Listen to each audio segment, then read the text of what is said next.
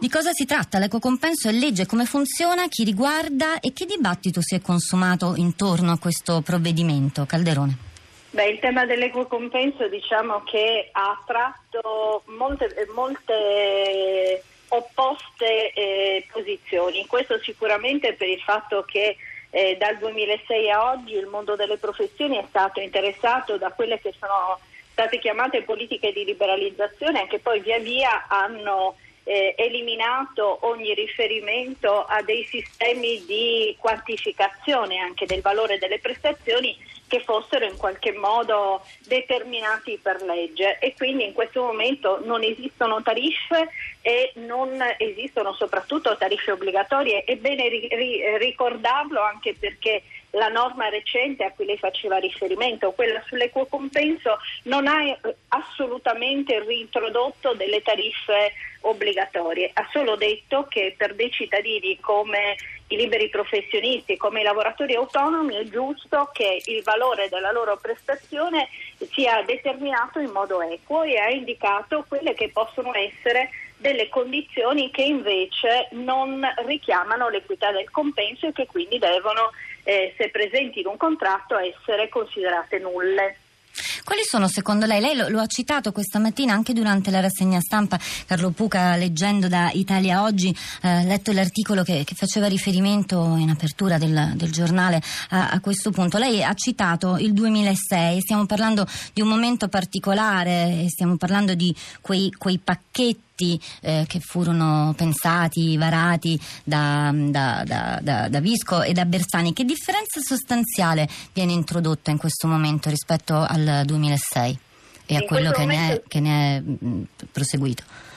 In questo momento si dice che il, nei confronti di alcune tipologie di committenti, quindi non è per la generalità eh, dei soggetti, ma eh, la legge identifica le grandi imprese, le banche, le assicurazioni e la pubblica amministrazione nei confronti di questi soggetti vige l'obbligo dell'equo compenso, cioè vuol dire della determinazione di un compenso che sia eh, parametrato alla quantità e alla qualità del lavoro svolto dal professionista. Il tema è un tema molto caldo anche perché sul fronte della pubblica amministrazione abbiamo assistito negli ultimi tempi invece alla pubblicazione di bandi che prevedevano dei compensi per l'attività professionale che erano parametrati a un caffè.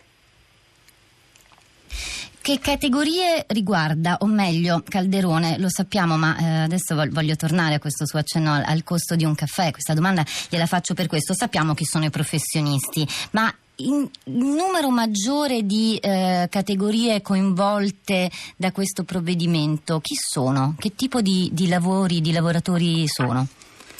Questo è un provvedimento che raccoglie praticamente il mondo del lavoro autonomo perché in questo medici, caso avvocati, commercialisti, avvocati, tutti gli iscritti agli ordini professionali, più tutti i professionisti legati al mondo delle eh, professioni di natura associativa, quelle della legge 4 del 2013, quelle che non sono regolamentate in ordini e collegi. L'unica cosa è che mentre per i professionisti ordinistici comunque ci sono dei riferimenti utilizzabili dal giudice che sono i parametri de- determinati con decreto ministeriale, invece per il mondo eh, delle, dei professionisti non ordinistici dovranno essere individuati nei prossimi mesi gli strumenti per poter determinare quello che potrebbe essere un compenso equo.